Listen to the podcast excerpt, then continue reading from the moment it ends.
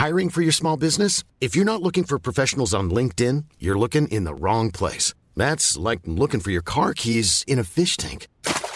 LinkedIn helps you hire professionals you can't find anywhere else, even those who aren't actively searching for a new job but might be open to the perfect role. In a given month, over 70% of LinkedIn users don't even visit other leading job sites. So start looking in the right place. With LinkedIn, you can hire professionals like a professional. Post your free job on linkedin.com slash people today. Life is full of awesome what ifs, and some not so much, like unexpected medical costs. That's why United Healthcare provides Health Protector Guard fixed indemnity insurance plans to supplement your primary plan and help manage out of pocket costs. Learn more at uh1.com. Life is full of awesome what ifs, and some not so much, like unexpected medical costs. That's why United Healthcare provides Health Protector Guard fixed indemnity insurance plans to supplement your primary plan and help manage out of pocket costs. Learn more at uh1.com. Vi är denna vecka sponsrade av Indie Beauty. Och Sofie, det här tycker jag är extra fint och extra roligt. Ja men Indie Beauty är ju ett skönhetsvarumärke som jag tror att väldigt många känner till, men det jag älskar mest det är att Indie Beauty liksom vill vara mer än bara produkter, vilket de ju också är. Exakt, Indie Beauty står ju för Independent Beauty, skönhet på dina villkor och för din egen skull. Och Indie Beauty tror ju stenhårt på ett alternativt skönhetsideal fritt från måsten, skam och känslor av otillräcklighet. Där är jag helt med Indie Beauty. Jag med. Det är så jag vill att skönhet ska vara. Ja men verkligen. Och vet du vad som är nytt för i år Sofie? Berätta. Från och med i år så skänker Indie Beauty 1% av sin försäljning till Suicide Zero, Tjejzonen och Djurens Rätt. Så när man handlar produkter från Indie Beauty så kan man liksom känna att man också ger tillbaka till samhället. Ja, kraften i tillsammans. Ska jag säga en sak nu då, Mm. som jag, det, men det är detta jag är extra glad över. Nu har Indie Beauty tagit fram en keps och den tycker jag ändå så på sommaren, skydda sig från solen, Jättebra, jag älskar kepsen. men det bästa, de bidrar till Suicide Zeros viktiga arbete för att minska antalet självmord och självmordsförsök. Så för varje såld keps så går hela vinsten, 100 kronor, direkt till Suicide Zero. Då kan man liksom göra nytta både för samhället och sin hud på en och samma gång. Ja, och kepsen kostar 169, men alltså hela vinsten går då som sagt till Suicide Zero.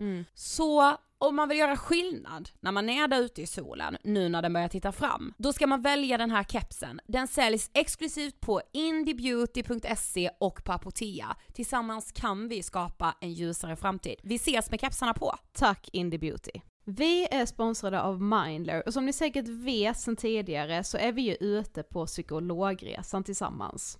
Men hur vet man egentligen när det är dags att söka hjälp? Ibland uppstår saker i livet som kommer utmana oss och kännas tufft. Det mesta självläker vi oss igenom, för vi är menade att ta oss igenom en viss mängd påfrestningar. Men ibland behöver man professionell hjälp för att ta sig ur jobbiga perioder i livet. Men vart går då gränsen? Vad är en del av livets skavighet och när är det läge att söka hjälp? Det sägs till exempel att stress är farligt, men att det också kan vara bra. Alla sover dåligt ibland, så när har man egentligen sömnproblem? Ångesten kommer väl krypande för de flesta någon gång. Så när ska man se ångesten som outhärdlig? Hur vet jag? Med oss som psykolog har vi såklart min gamla psykolog Linnea Seidbrant. Men Linnea, vad är egentligen utmattningssyndrom? Utmattningssyndrom är en konsekvens av svår och långvarig stress utan möjlighet till återhämtning.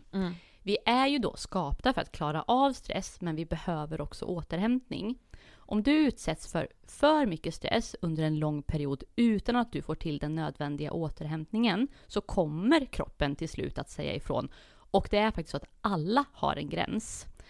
Du kan drabbas av en rad fysiska eller psykiska besvär som trötthet, sömnproblem, hjärtklappning, besvär från magen och tarmarna och mycket annat. Och det här är ju då varningssignaler och tecken på att du kan behöva göra någonting åt din situation. Annars så kan besvären utvecklas till att du mår så dåligt på sikt att du blir psykiskt och fysiskt utmattad. Ladda ner Mindler till din telefon och läs mer på mindler.se.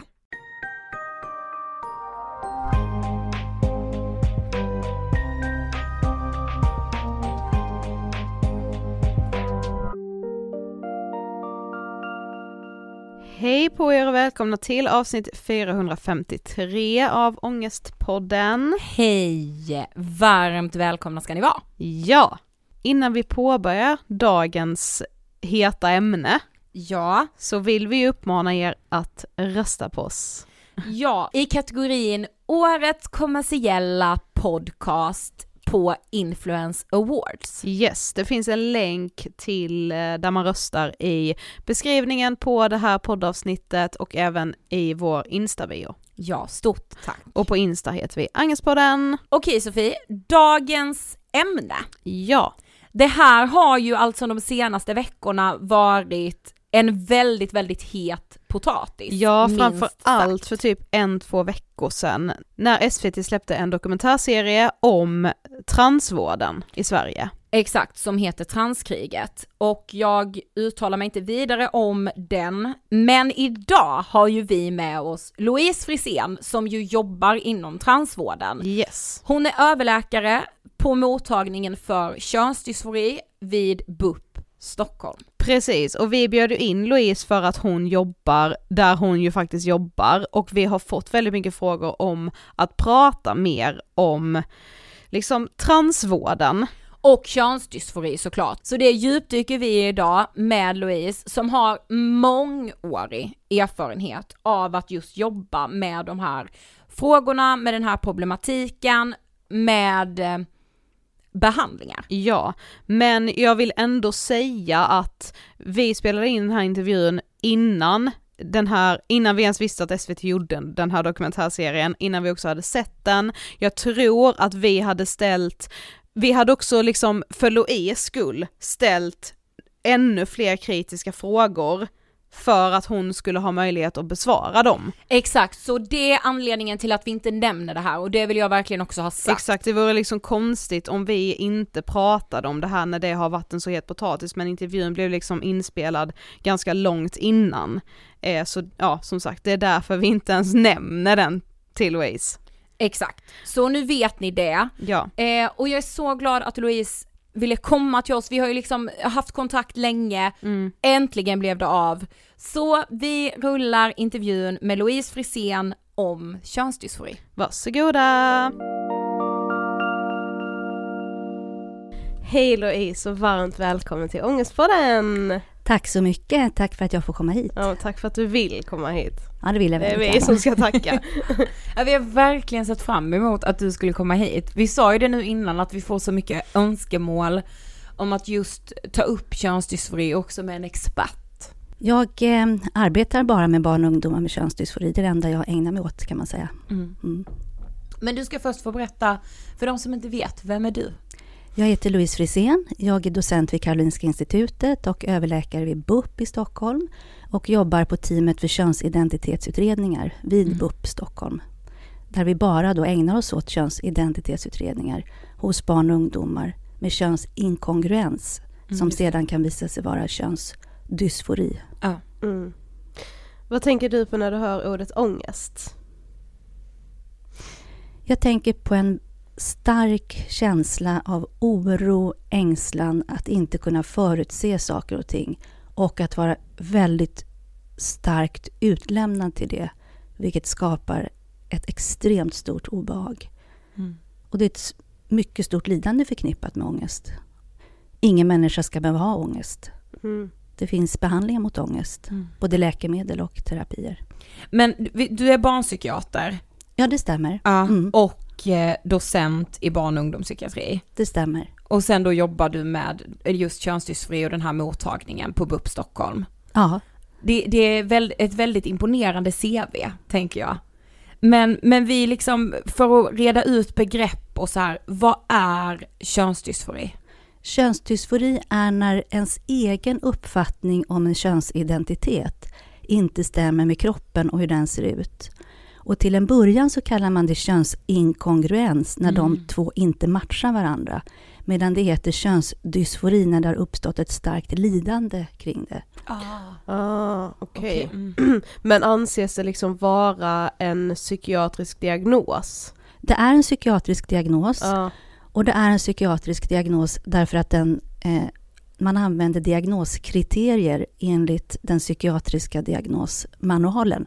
Då är det en psykiatrisk diagnos. Ja. Sen tycker jag man kan fundera på om det ska vara en psykiatrisk diagnos. Och i framtida diagnosmanualer så kommer det inte vara så att säga placerat i det psykiatriska diagnoskapitlet.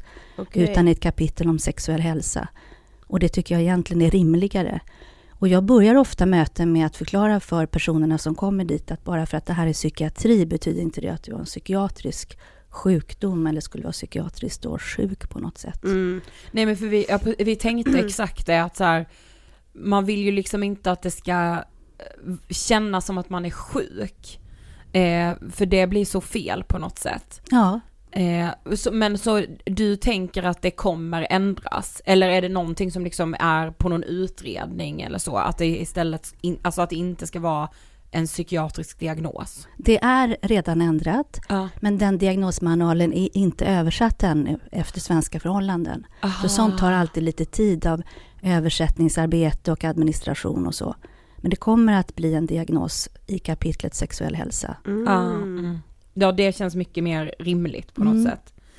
Ehm, men, men också på tal om då begrepp och liksom att man vill, att man vill skilja på vad som är vad, eh, så tänkte vi på könsidentitet. Vad, vad menar man med det? Alltså vad är det för någonting?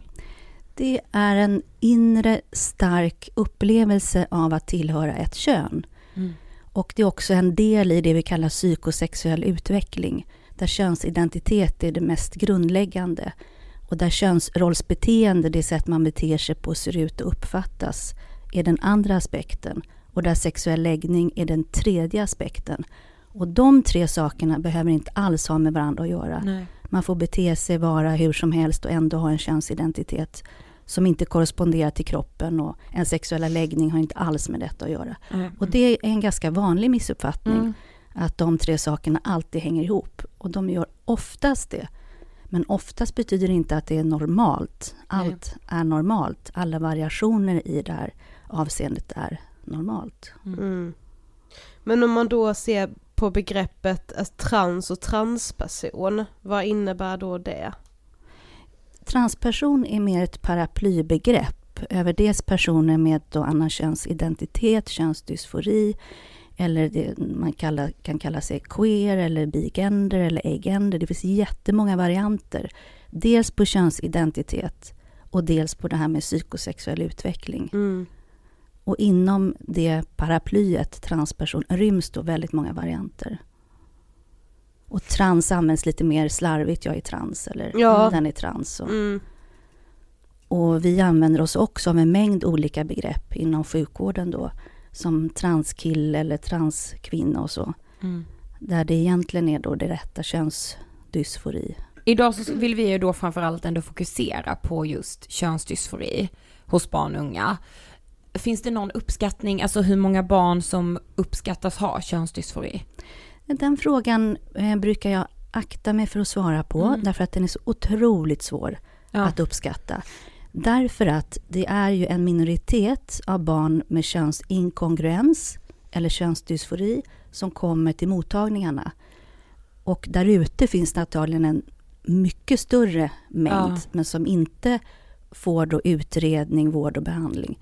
Kanske därför att föräldrar inte alltid är beredda att i ett tidigt skede söka vård och behandling. Vilket jag inte tycker är så konstigt, därför att man vill ofta gärna se att det här går över eller Mm. man tänker att det behöver inte vara på riktigt, vi får se.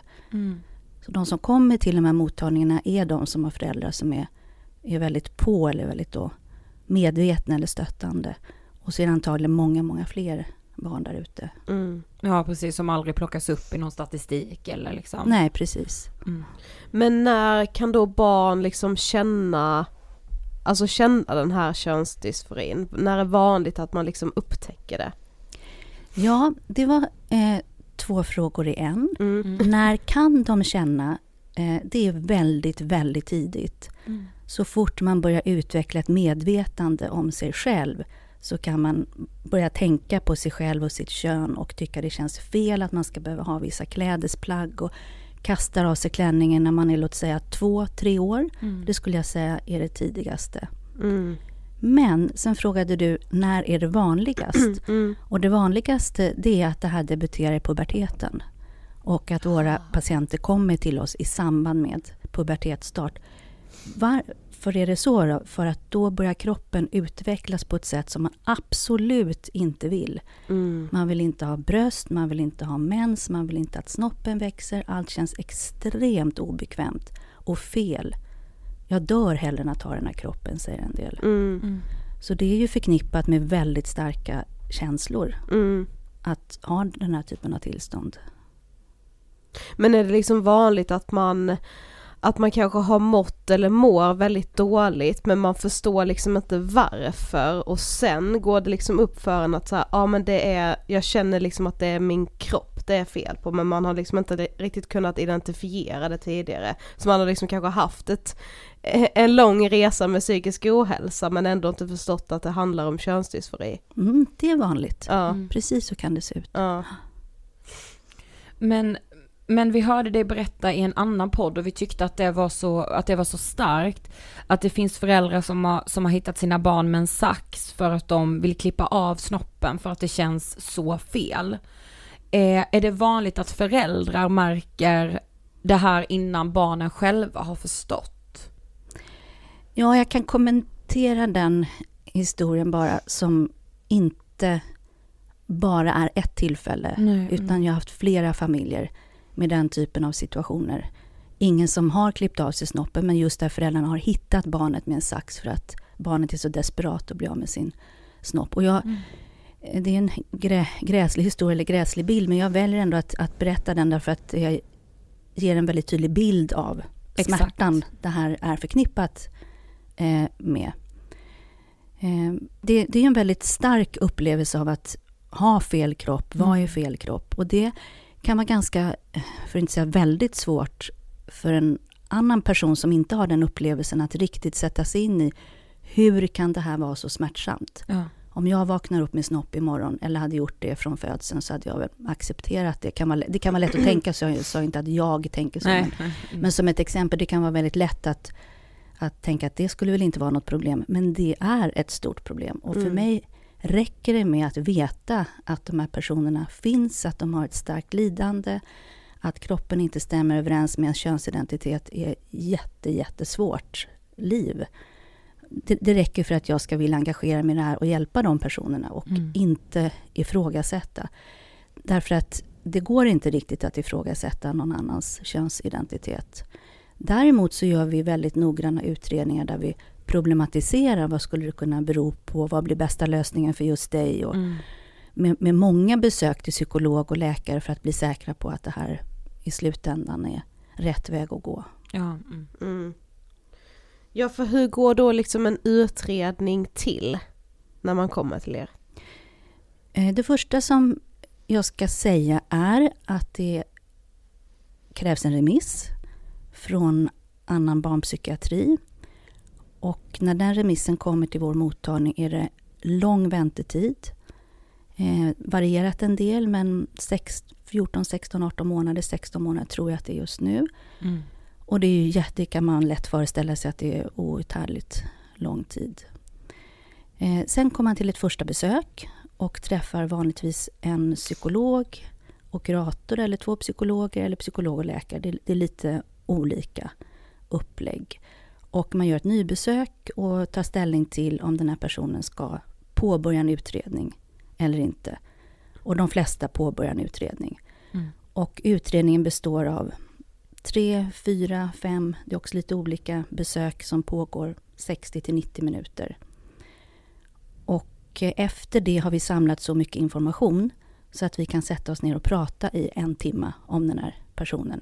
Det som kallas för diagnosdiskussion. Och den diskussionen, ibland i lilla teamet men oftast i ett stort team. Hela vårt behandlingsteam som består av ungefär 15 professionella personer. Mm. Och det är för att förankra diagnoser och bli säkra på att ja, vi tänker rätt. Och, och efter det har vi något som kallas återgivning till familjen. Som också pågår upp till 60 minuter. Där vi förklarar hur vi har tänkt, vad vi tror är bästa sättet att gå vidare. Eventuella behandlingar eller inte. Och det är ju väldigt, väldigt olika eftersom vi har alla möjliga åldrar från utredning kanske man sätter igång allra tidigast från 9-10 års ålder. Mm. Puberteten måste ha kommit igång. Ja. Men, men, men vad, kan vara, vad kan det vara som gör att man inte typ eh, påbörjar en utredning? Alltså att man kommer på ett första möte till er men så blir det ändå inget mer sen. Mm. Är det liksom att personen ångrar sig eller är det att ni märker att så här, nej men här är det nog liksom, vad ska jag säga, bara lite tankar men det är liksom inte så extremt mycket lidande att det är någon mening att fortsätta eller liksom hur, hur gör man de Mm. bedömningarna? Eh, Den vanligaste anledningen till att vi inte påbörjar en utredning det är att barnet är för litet helt enkelt Ja. och inte Ah. har kommit till puberteten. Och man behöver komma i puberteten. Eh, dels för att kroppen ska visa att den fungerar och kan åstadkomma pubertet så att säga. Och dels för att det är i samband med puberteten som könsdysforin förvärras och det blir tydligt om det här kommer att fortsätta eller inte. Ja, Därför att av de barnen som har en väldigt tidig debut är en minoritet. Siffrorna varierar numera, men förut sa man att det var inte mer än 20 procent som fortsätter som könsdysfori. Så de allra flesta eh, går tillbaka och är nöjda med sitt ursprungliga eller tilldelade kön som termen lyder. Så du kan leva liksom med könsdysfori, säg att från när du är ditt medvetande då till du är kanske så åtta år och sen försvinner könsdysfori? Ja, det förekommer. Det är det vanligaste utfallet om man är väldigt litet barn. Ah. Men även där beror det en del på hur uttalat har det varit hos det lilla barnet. Mm. Så att de här som är extremt tydliga och personer med saxen till exempel, där Ja. är det all, alldeles säkert en större andel som fortsätter. Mm. Kan ni se, alltså vad är medelåldern på när man kommer till er? Är det pubertet, alltså 13, 14, 15. 15? Ja. Mm. Det medelåldern är absolut högre så att säga än de här Ja. små barnen. Ja. Som är en, en väldigt liten andel. ja, just det. Mm. Mm. Men finns det någon åldersgräns för behandlingarna eller är det bara att man ska ha kommit in i puberteten? Mm, det finns åldersgräns eh, för behandlingarna som har förändrats en del senaste åren. Mm. Eh, Men för att inte gå in på hur det var förut, utan vara tydlig med hur det ser ut idag, så är det första man kan få stopphormoner. Mm. Och det ger vi idag enligt Socialstyrelsens nya kunskapsstöd endast i undantagsfall till de med extremt tydlig könsdysfori med tidig debut. Ja. Ah, mm. Men då eh, är det 12-13 år ungefär, beroende på hur långt man har kommit i puberteten. Mm. Men eftersom man inte ska ha stopphormoner längre än tre år så vill man börja ungefär vid 13 år. Därför att det allra, allra tidigaste som man kan tänka sig att ge könsbekräftande hormoner det betyder östrogen till någon som upplever sig som flicka och testosteron till någon som upplever sig som pojke. Det är egentligen från 18 i dagsläget men undantag ges från 16 år. Okej. Ah, okej. Och operationer, eh, att ta bort brösten, vilket väldigt många eh, med tilldelat kön flicka då är intresserade av. Det är allra tidigast från 18, där görs det inga undantag längre. Nej. Okej. Och att operera underlivet är tidigast från 23 års ålder. Men du sa det nu att eh, stopphormon, att man bara kan ta det i tre år. Ja, ungefär. Ska, man ska Ah, inte ha den längre tid och man ska inte ha den längre tid därför att det kan påverka bentillväxten, påverkan på benhälsa. Ah, okej. Men hur hänger då könsdysfori ihop med psykisk ohälsa? En mycket stor andel av de med könsdysfori har psykisk ohälsa. En del av de senare publikationer pekar på att det är ungefär hälften. Och då är det ångest, depression. Men en hel del har också autism och ADHD. Och då kommer jag in på din fråga tidigare där, att vad kan göra att man inte påbörjar utredning? Det kan till exempel vara att man har mycket annan psykiatrisk sjuklighet som antingen är utredd och diagnostiserad och i bästa fall behandlad, men som ändå inte eh, gör att personen har en fullgod god funktionsförmåga. Man pratar i psykiatri mycket ja. om att man ska ha en funktionsförmåga, en funktionsnivå för att klara vissa eh, saker. Eller att det är en outredd men stark misstanke om till exempel autism. Och, och där, där vi gärna vill ta reda på om det är det, för att det ingår i bedömningen av personen och för att det kan också vara svårt att genomföra en utredning och vi vill skaffa oss all kunskap vi kan om personen innan. Så det finns ganska många olika skäl till att inte alltid en utredning påbörjas. Mm. Okej. Det kan, kan bedömas som att det är fel tidpunkt nu och behöver kanske stabiliseras när det gäller skolgång. Någon som har varit hemmasittare i tre år. Och, ja, då kan det vara så att vi vill att den delen av livet ska fungera lite bättre. Att det är viktigt för alla barnpsykiatrins patienter att ha en så god funktionsförmåga som möjligt. Mm. Ja. Ryan Reynolds here from Mint Mobile. With the price of just about everything going up during inflation, we thought we'd bring our prices down. So to help us, we brought in a reverse auctioneer, which is apparently a thing. Mint Mobile unlimited premium wireless. Ready to get 30, 30, bit to get 30, bit to get 20, 20, 20, bit to get 20, 20, bit to get 15, 15, 15, 15 just 15 bucks a month. So, Give it a try at mintmobile.com slash switch. $45 upfront for three months plus taxes and fees. Promo rate for new customers for limited time. Unlimited more than 40 gigabytes per month. Slows. Full terms at mintmobile.com. Hiring for your small business? If you're not looking for professionals on LinkedIn, you're looking in the wrong place. That's like looking for your car keys in a fish tank. LinkedIn helps you hire professionals you can't find anywhere else, even those who aren't actively searching for a new job but might be open to the perfect role. In a given month, over 70% of LinkedIn users don't even visit other leading job sites. So start looking in the right place. With LinkedIn, you can hire professionals like a professional. Post your free job on linkedin.com slash people today. Quality sleep is essential. That's why the Sleep Number Smart Bed is designed for your ever evolving sleep needs. Need a bed that's firmer or softer on either side? Helps you sleep at a comfortable temperature? Sleep Number Smart Beds let you individualize your comfort so you sleep better together. JD Power ranks Sleep Number number 1 in customer satisfaction with mattresses purchased in-store. And now, save 50% on the Sleep Number limited edition Smart Bed for a limited time. For JD Power 2023 award information, visit jdpower.com/awards. Only at a Sleep Number store or sleepnumber.com. Men de senaste åren har man sett en ganska stor ökning av könsdysfori och du sa ju med det att köerna till er är väldigt långa, eller väntetiden är väldigt lång. Eh, hur ser den här ökningen ut? Eh, om jag skulle kunna rita upp en linje då skulle det vara att från år 2000 när vi började den här verksamheten vid gamla Astrid Lindgrens barnsjukhus så var det ungefär två, tre barn per år. Det var väldigt ovanligt, en väldigt liten verksamhet som, Mm. som bara drevs av den dåtida barnpsykiatriprofessorn P.A. Rydelius som har startat hela den här verksamheten. Sen började det klättra pyttelite uppåt och från 2013 öka tusenfaldigt per år. Alltså blev enormt mycket eh, mer vanligt. Mm. Och nu har vi mm, inkommande remisser på flera hundra per år. Ja. Så det har förändrats jättemycket. Mm. Men Ja. vad tror du att den Ja. ökningen beror på? Är det liksom att, är det, är det bara att man vet att mottagningen finns eller är det att man alltså hör mer om det här begreppet och då kanske förstår sig själv? Alltså att, att många kanske har ledigt utan att veta vad problemet är men idag hör man ändå mycket mer om könsdysfori. Alltså jag hade ju aldrig ens hört det begreppet när vi startade Ångestpodden för ett år sedan, aldrig. Nej.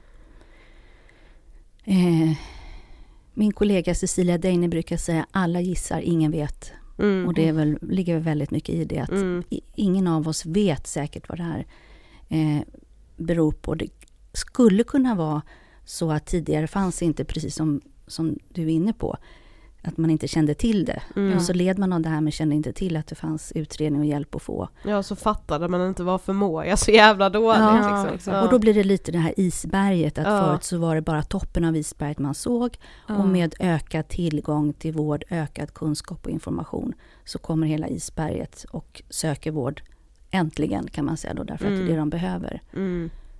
Men en hel del får sin information via kontakter på internet.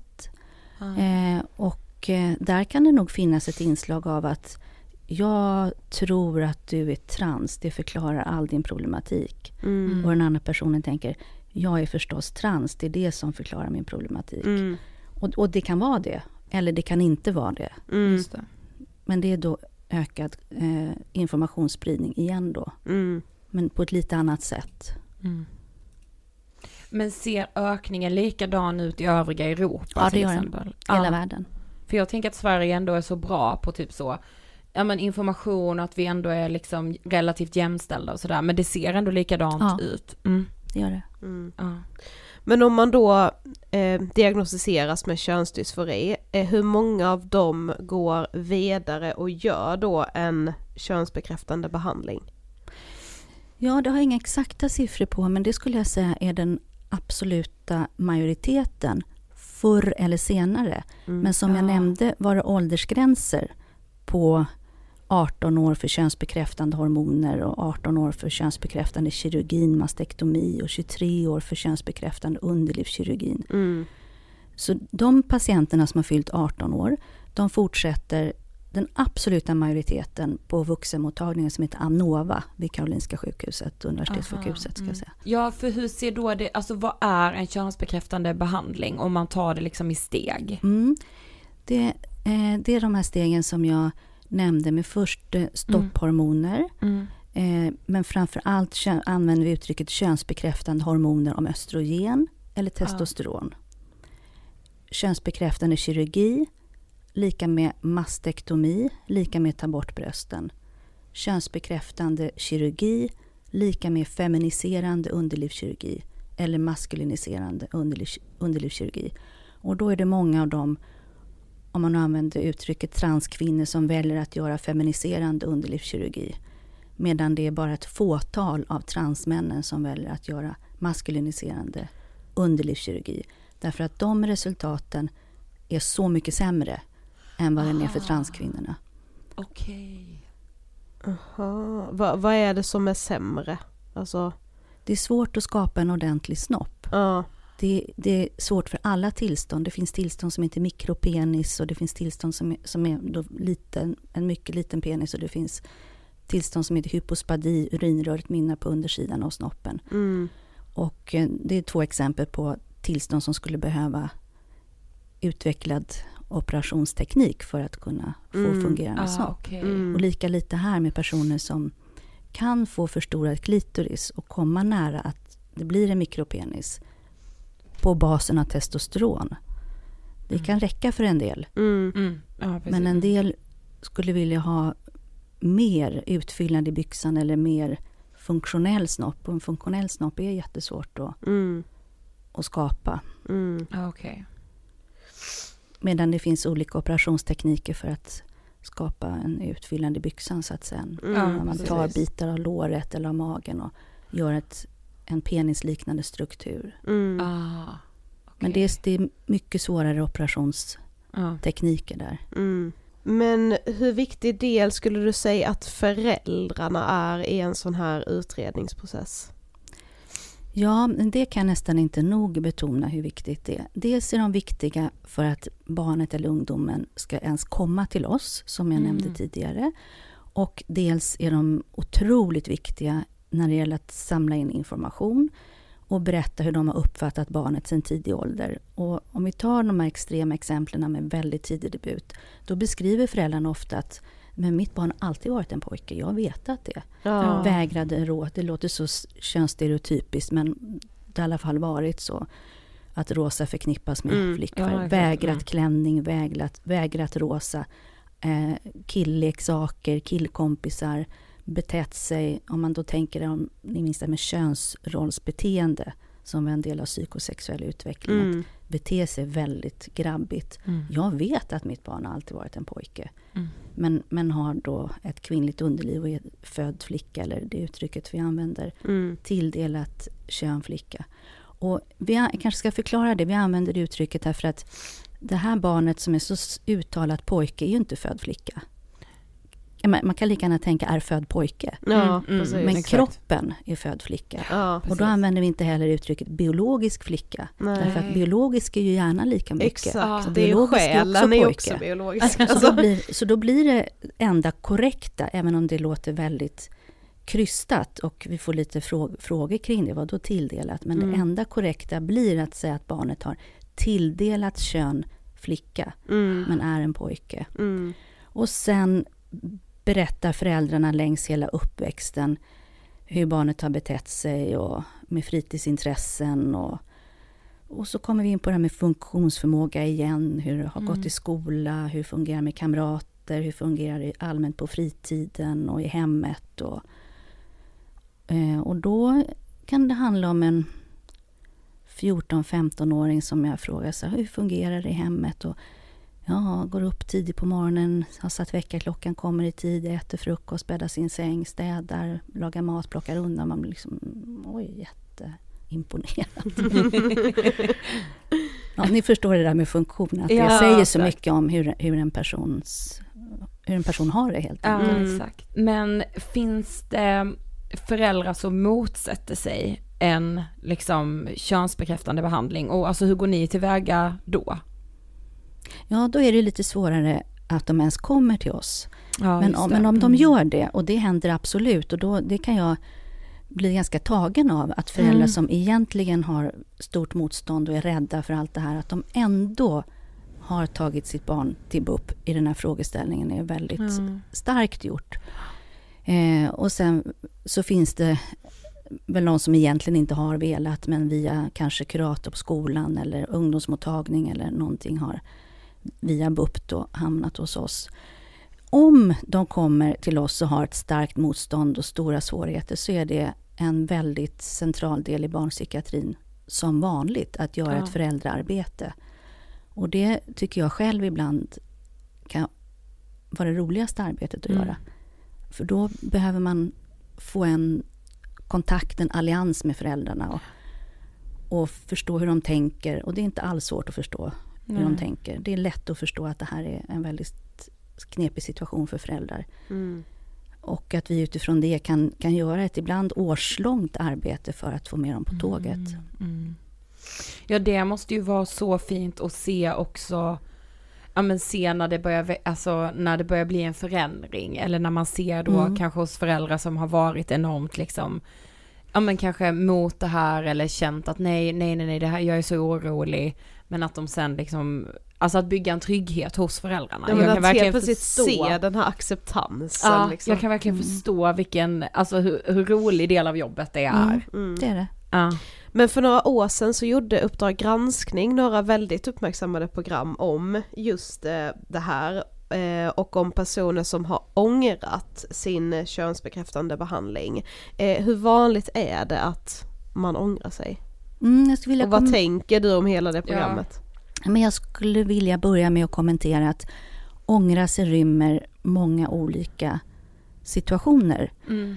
Eh, där, om jag börjar med det mest extrema, en vuxen person som har gått hela vägen till och med underlivskirurgi, Mm. ångrar sin underlivskirurgi. Det är 0,3 procent, det är väldigt, väldigt ovanligt. Ja. Och det finns de som gör en reoperation Mm. och de byter tillbaka sitt juridiska personnummer. Det, det förekommer som sagt var väldigt ovanligt.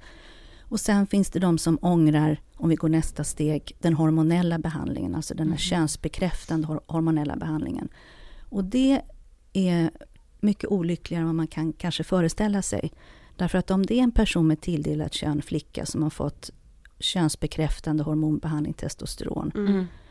Då har den personen fått en röst som har djupnat. Det försvinner aldrig. Nej för jag skulle säga, kan man liksom, kan, hur mycket Nej. kan man ångra sig? Den rösten kommer avslöja en hela livet. Ja. Och det, det är jättejobbigt, det glömmer man ibland bort. Mm. Och eh, skägg och behåring över hela kroppen.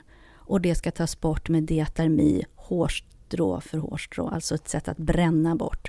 Så det är en otroligt plågsam process, Mm. bara att ha fått könsbekräftande hormonbehandlingen. Mm. Östrogenbehandlingen har, har man fått större bröst och det är inte kanske lika stort problem. De går att ta bort. Men om jag ska kommentera det här med mastektomin, att operera bort brösten, så är, ger det R som aldrig försvinner.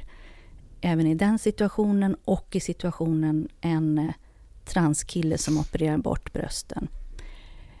Den personen som opererar bort brösten får inga bröst om man har fått stopphormoner. Och där har vi poängen med stopphormoner. Att kroppen utvecklas inte i oönskad riktning. Och slippa rösten som har djupnat, slippa behåringen, slippa brösten är väldigt, väldigt viktigt och stor sak. Och därför eh, tycker jag att fler borde få stopphormoner. Mm. För det kan göra väldigt stor skillnad. Mm. Men som bland alla våra patienter måste vi vara väldigt noga att välja ut de rätta patienterna, vara väldigt selektiva och noggranna. Mm. Eh, sen av det du tog upp nu, ångrare, de som inte har fått könsbekräftande hormoner, men om jag tar nästa steg då, fast jag vandrar nu baklänges, Mm. Till stopphormoner, så är det helt reversibel behandling. Det går att bara ta bort den hormonbehandlingen och det märks ingen skillnad, för att det bara stoppar tillfälligt Okej. den pågående puberteten. Ja. Så därför tycker jag av den anledningen också att det inte är så särskilt farligt med stopphormoner. Nej. Just det. Så då stoppas det, men om jag sen då slutar ta dem, då återgår liksom min, då återgår hormonerna. Ja, av sig själv. ja. Ja. Mm. Och sen finns det de som har gjort social transition, det vill säga övergått i eh, önskat könsidentitet, bytt namn och pronomen. Och det är ju bara att byta tillbaka. Ja. Ja, exakt. Och det, det händer ju bland våra patienter då och då. Mm.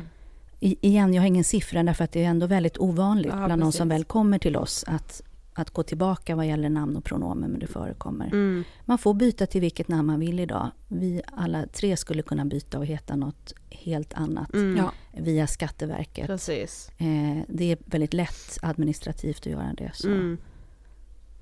Ja, för li- lite när man såg programmet så var det som att det här var ett jättestort problem, men det kändes inte heller helt rättvist. Eftersom det ändå ju- är så pass eh, ovanligt. Ja, man fick ju lite känslan av att så det skrivs ut hormoner hej vilt. Ja, alltså precis. så fort man kom eh, då till en mottagning och liksom sa typ ja ah, det känns som att jag är född i fel kropp, ja ah, okej och så bara sattes det in. Men så enkelt är det ju inte. Nej, och så enkelt är det definitivt inte Precis. efter Uppdrag granskningsprogrammet och Socialstyrelsens förändrade kunskapsstöd. Mm. Så det var väl lite lättare innan det programmet. Mm. Eh, och nu tycker jag att det har blivit för hårt. Mm. Okej. Så eh, om du frågar mig om Uppdrag granskningsprogrammet så tycker jag att det till stora delar var välgjort och intressant och men att det blev eh, eh, att det fick den här effekten att man drog in hormonbehandlingar i stor utsträckning och att det var väldigt olyckligt. Mm. Mm. Ja, för vi läste också om en studie som visade att unga med könsdysfori upplevde en förbättrad psykisk hälsa redan ett år efter påbörjad hormonbehandling. Ehm, och detta talar ju verkligen för att man kan minska så mycket lidande för de här personerna. Men skulle du ändå säga att, alltså är det här svåra bedömningar att göra? Ta, alltså hur lång tid tar det generellt för er att göra en bedömning av en enskild individ? Själva utredningen, den här processen som jag har Mm. beskrivit, eh, den tar minst tre månader, men ofta Ja. sex och inte sällan upp till ett år. Okej. Och upp till ett år, det är då om det är en situation när man eh, känner att, att det är en svår bedömning. Med kanske annan psykisk, eh, psykiatrisk sjuklighet då. Det jag nämnt tidigare, autism, ADHD, Mm. ångest, depression, det som är det vanliga. Självskada och suicidtankar. Men händer det liksom nu, alltså har kraven blivit så hårda nu efter Uppdrag granskning och Socialstyrelsen och så att ni upplever att ni kan känna er bakbundna ibland, att det finns personer som ni skulle vilja ge en behandling men som ni inte får på grund av vissa krav? De fall som är väldigt, väldigt tydliga, klockrena, eh, utgör undantag enligt Socialstyrelsens skrivelse. Så där gör vi medicinskt och, och så helt korrekt. Mm. när vi behandlar. Eh, om det är många gränsfall, ja, jag tycker ehm, på ett sätt att den här uppstramningen det är både att det finns en del som vi skulle vilja behandla mer och en del som gör det enklare för oss att vara väldigt stringenta, tydliga och, Mm. och eh, eh, bara behandla de här väldigt ja, klockrena fallen. Men, och de flesta, gör vi, de flesta som vi vill behandla gör vi det med. Ja. Därför att de utgör så tydliga fall. Mm. Och sen får man inte glömma bort att de här personerna kommer fortsätta som vuxna och gå till vuxenenheten och där gör man antagligen helt andra bedömningar och då har tiden också visat var det här tog vägen. Mm. ja, just det. Mm. Så att det är någonting som inte alltid är så lätt att veta med ungdomar då, hur ska det här ta vägen? Ja, exakt. Men jag vill också säga det här därför att jag tycker inte att personer i den här situationen ska behöva vara rädda Nej, att precis. komma till oss och tro att ingen får behandling. Nej. Se- Sen, sen, sen det här med, om man då tar Socialstyrelsens kunskapsstöd, för det, det, det får man absolut. Mm.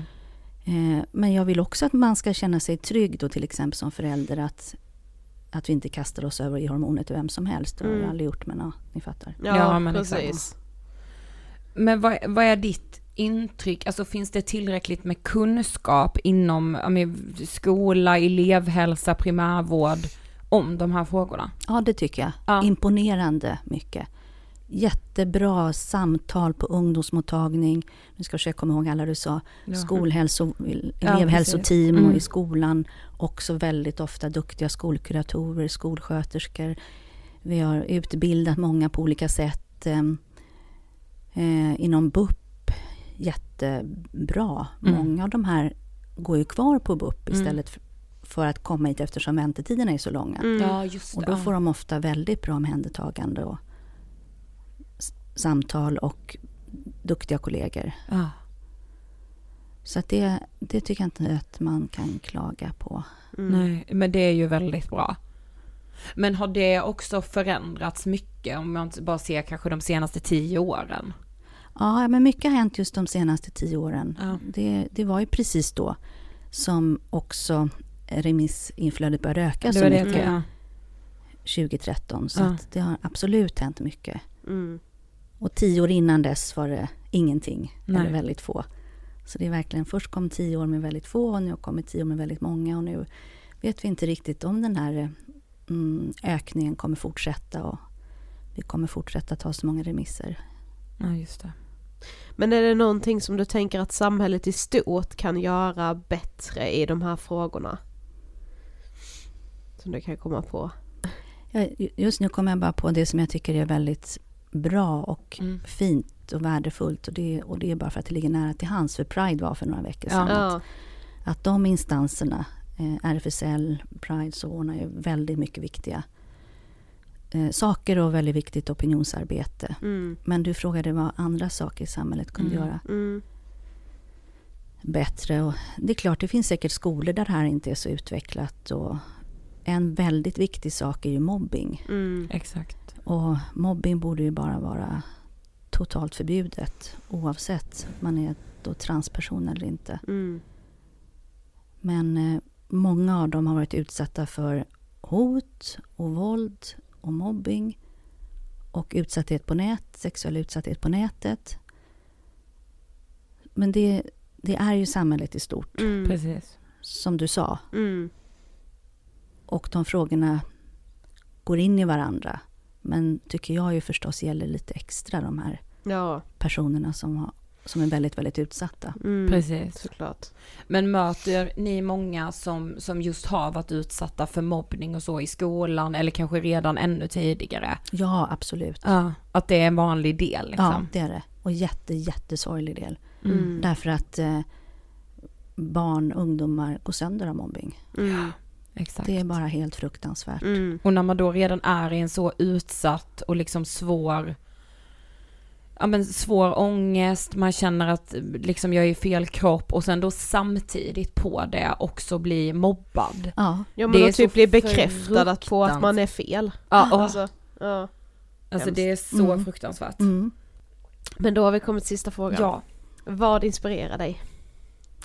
Jag eh, kanske låter lite nördigt, men jag är otroligt inspirerad av att få gå till jobbet varje dag. Mm.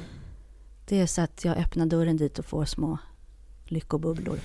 Fint. Och det är för att jag vet vad jag ska träffa för jätteintressanta, kämpande, fina personer. Mm. Men det är också för att vi är en grupp kollegor som har det väldigt bra tillsammans. Väldigt roligt och väldigt ambitiöst och väldigt, de är väldigt duktiga helt enkelt. Så att jag Mm. lär mig mycket av dem. Mm. Och det här är inte bara något som jag säger till er eller i den här situationen när jag pratar om jobbet. Jag, Jag säger jämt det. Hur är det? Ja, jag fick gå till jobbet i morse. Din dotter är med här och nickar instämmande. Ja. ja, tack så jättemycket för att du ville gästa Ångestpodden. Tack för att jag fick komma hit. Det var jättetrevligt. Tack. Vi har ju pratat om könsdysfori tidigare i Ångestpodden och då liksom utifrån egna erfarenheter. Exakt, men det är skönt att ha med sig liksom någon som är överläkare, docent, alltså det är ju någonting annat. Precis. Det, alltså jag menar inte nå- någonting annat så men... Inte det, utif- då, då får man ju lite mer behandlingen och inte de egna erfarenheterna. Exakt, det är det jag menar. Ja, Louise, du ska ha stort tack för att du ville gästa Ångestpodden. Eh, vi välkomnar dig tillbaka mer än gärna. Däremot om någon har tips på någon annan som också är väldigt påläst i de här frågorna så gör vi gärna fler avsnitt för vi tycker ändå att det fanns en del viktiga frågor i SVTs dokumentärserie som är viktiga att lyfta också. Eh, det här är ju väldigt, ett väldigt svårt ämne och vi har inga egna erfarenheter av liksom var, varken liksom transvården eller könsdysfori. Eh, men ja, tycker som sagt att diskussionen är väldigt viktig och framför allt tycker jag att just den här liksom Alltså det är viktigt att prata om den här cancelkulturen kring att få diskutera de här frågorna. Absolut. Eh, ja. Det viktigaste är att de som verkligen behöver får rätt vård. ja, precis. Det var allt vi hade att bjuda på den här veckan, Det men vi var det. hörs ju i Frågan är Det gör vi. på måndag. Ha det fint tills dess. Ha det Hej bäst. då. Hej då!